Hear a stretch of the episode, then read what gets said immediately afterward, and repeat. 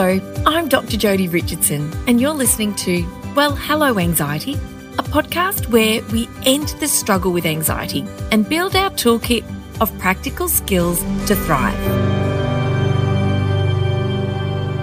She's an author, co host of the Psychologists Off the Clock podcast, a wife, a mum, and a dog lover just like me. Debbie, welcome to the podcast. Oh, thank you, Jodi. It's so nice to be here. I'm really grateful that you have me on. Thank you. It's a big issue and has been labeled an epidemic. And I know that it's not a simple experience and it's not a simple solution. So I'm really thankful to you to helping us understand more about it.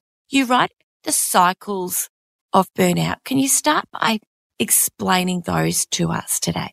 I have a bit of a cold, so please pardon my voice. I think it's really important with burnout to recognize that it is complex. It's not necessarily a one size fits all type of experience, but there are some patterns that we see. And, and I think the cycle of burnout always starts with chronic stress. It's in a context of chronic stress. And as you mentioned earlier, I think we traditionally think of it as workplace stress. And in fact, that's what the World Health Organization definition focuses on. But any chronically stressful area of life, we can experience burnout. So it could be something more personal that is a chronically stressful role there that we're in. But the, the cycle always starts with that. And then what happens is that, of course, when we're chronically stressed, we're going to feel that, you know, we're going to experience that stress. We're going to, you know, we're going to feel that in our emotions and in our body. That's normal. And I think stress is part of life. You know, the goal in life, sometimes chronic stress is, is very systemic and we want to take a look at whether there's something that we need to change. But it's very normal to have a reaction to that. But I think what often happens, and this is what I see a lot in my burnout work, is that that is kind of at its core what happens, right? Is that we, we're stressed and we feel it. But often we get kind of dug in deeper with chronic stress where we do things not necessarily on purpose or consciously. We do things that kind of keep that cycle going. Sometimes, and this is where my acceptance and commitment therapy background really comes out sometimes we do things because we don't like the way that we feel when we're stressed that actually exacerbate the problem and kind of keep us locked into that. So I don't know if it might be helpful for me to give a few examples Please. of that.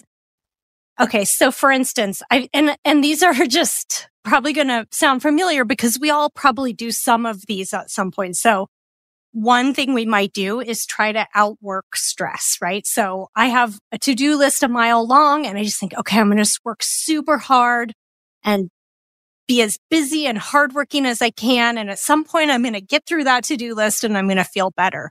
But being in that very hardworking, like sort of overworking, overly busy cycle, that keeps us locked in because that to-do list never seems to get quite mastered. Sometimes we might do something like have a stressful day at work and go home and have a couple of drinks to take the edge off of the stress. And that works for a few hours. But then the next day we might be more tired and more prone to stress and anxiety. You know, you might just not sleep as well, or maybe you were even planning to get a couple things done that night that would actually legitimately help you. But then the night sort of goes by in a in a blur. Yes. Yeah. So something like that. We might even get into cycles of perfectionism, cycles of procrastination. And again, we all probably do these things sometimes, but I do think that sometimes when we get into that pattern of trying to control or avoid stress in unhelpful ways, it just locks us in and keeps the cycle going. Right. So in the long term, these things tend not to work super well. Mm. It makes perfect sense. And I'm sure there's a lot of nodding going on. And yes, it's, it's so interesting and it makes sense. You know, we, we have a stress response and we have it for a good reason, but it's not meant to be chronically activated, is it? No, no. And I think that's kind of the world we live in, mm-hmm. unfortunately, is that many of us are just in situations where maybe our job's really demanding or we're under a lot of pressure or we don't have the support and resources we need. And so it's really kind of cultural and systemic. But I think for many of us, that feeling of that you mentioned earlier, well, maybe I could go to the hospital for a few days, not with anything serious, but just to have a break. I think that's an escape fantasy because sometimes it feels like there's no escape from the chronic stress of just living in the world we're in today. See, and it's sad when you think about that, isn't it? Because life is amazing and it's difficult and it's challenging and it's full of opportunities and it's, it's just full of possibility, but it's very hard, I think, when we do get kind of laser focused, especially when work is very demanding and we live in very uncertain times still. Those of us that are parents and, and carers and looking after people, there is no stepping out of that role for any length of time. But for people who are in the workplace, there's equally that fear of perhaps losing a job. And so that doubling down, it makes so much sense. And yet on the face of it, this idea that, that I think about taking regular breaks and investing in ourselves and, and resting and doing things that are fun, doing things that, that we enjoy, engaging with people and getting into flow and having opportunities to, to take mindful moments. And all of these things can be sort of woven into to our lives. But so often it's just about, I've just got to get this done. So often for people, I worry that there just doesn't feel like that almost, almost that luxury to do something for themselves, even though in the long run, it's going to help them with every aspect of their life, including their work. Yeah, I fall into the this trap myself all the time. And you may imagine that I wrote this book in part because I had an experience of burnout years ago. And of course have had some burnout since then kind of come and comes and goes, I think. But my most severe of burnout was a number of years ago. But one of the things that I tend to do is to get into that mindset of, well, as soon as I'm caught up on things, then I'm going to start taking weekends off and I'm going to start taking better care of myself and getting a good night of sleep and that kind of thing. And I think I just, I always felt like I was right around the corner from that. Oh, in a couple of weeks, this is going to be done and then I'll feel better and I'll be through my to-do list and then I'll be able to take a break. And I think what I had to come to terms with is that I can't wait for that. If I do, I'll be waiting forever because that list is going to keep going and more things are going to come onto it. And so, yeah, I think sometimes it's exactly what we need the most is very hard to access when we're under a tremendous amount of stress. Debbie, you've written a book to really help people understand and address burnout. And you've written it through the lens of acceptance and commitment therapy or ACT as we know and love it. And it's a modality that I am incredibly passionate about also. Can you talk to us about when it comes to supporting clients and you work in private practice in Denver, Colorado? So you are seeing people who are experiencing burnout all the time. How is it that you came to find acceptance and commitment therapy makes such a powerful difference when you're working with clients, no matter where they are on that kind of burnout road? Well, I think acceptance and commitment therapy is a good fit for burnout. There are, there's some research studies to support this, some studies where they looked at is acceptance and commitment therapy helpful for burnout? And all signs point to it seems to be there aren't a ton of studies, but there are some. I think the reason it fits for me theoretically, there's a couple things. One is that acceptance and commitment therapy is very contextual. The approach is that all human behavior makes sense in context. And we know from burnout it happens in context. So it happens in the context of chronic stress. We live in this very stressful world. People are experiencing chronic stress.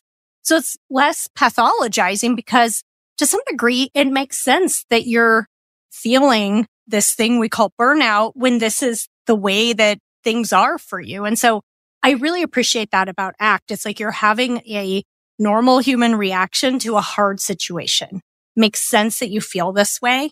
And then I think that, you know, again, that cycle of burnout we were talking about, I think the idea philosophically behind ACT is that our emotions are okay. We need to make room for them. So instead of struggling against our emotions, let's make room for how we feel. Sometimes there's some wisdom in our emotions, but we can move more toward a place of emotional acceptance, of awareness. So being aware of thoughts that might be keeping us stuck in burnout. We can do some perspective taking. We can do some mindfulness to just help us be more aware and centered. And then there's also the other side of the ACT model, which is at least as important, which is the change side of things, right? So often with burnout, people have really gotten disconnected. That's kind of part of burnout. People are exhausted. They feel like they don't care anymore. And ACT is all about helping people reconnect with their values and reconnect with what's important to them. And sometimes we have to make some changes and they can be hard ones.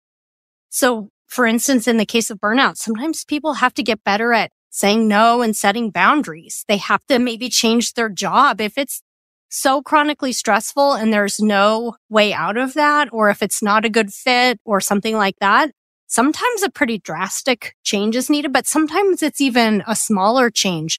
Like you were saying earlier, I need to start getting sleep, taking better care of myself, putting my work down at 5 p.m. so that I'm not just working constantly or something like that. Sometimes we need to work more towards systemic change, like the way that my workplace is, is not working for me or I'm having parental burnout. I need help. I need some support. I need someone to help me with the domestic and childcare tasks or caregiving tasks. So I think what I like about it is that it's complex and it really depends person to person. You know, do you need to work more on the internal piece of it or do you need to make an external change? Well, that's really going to depend person to person, maybe both.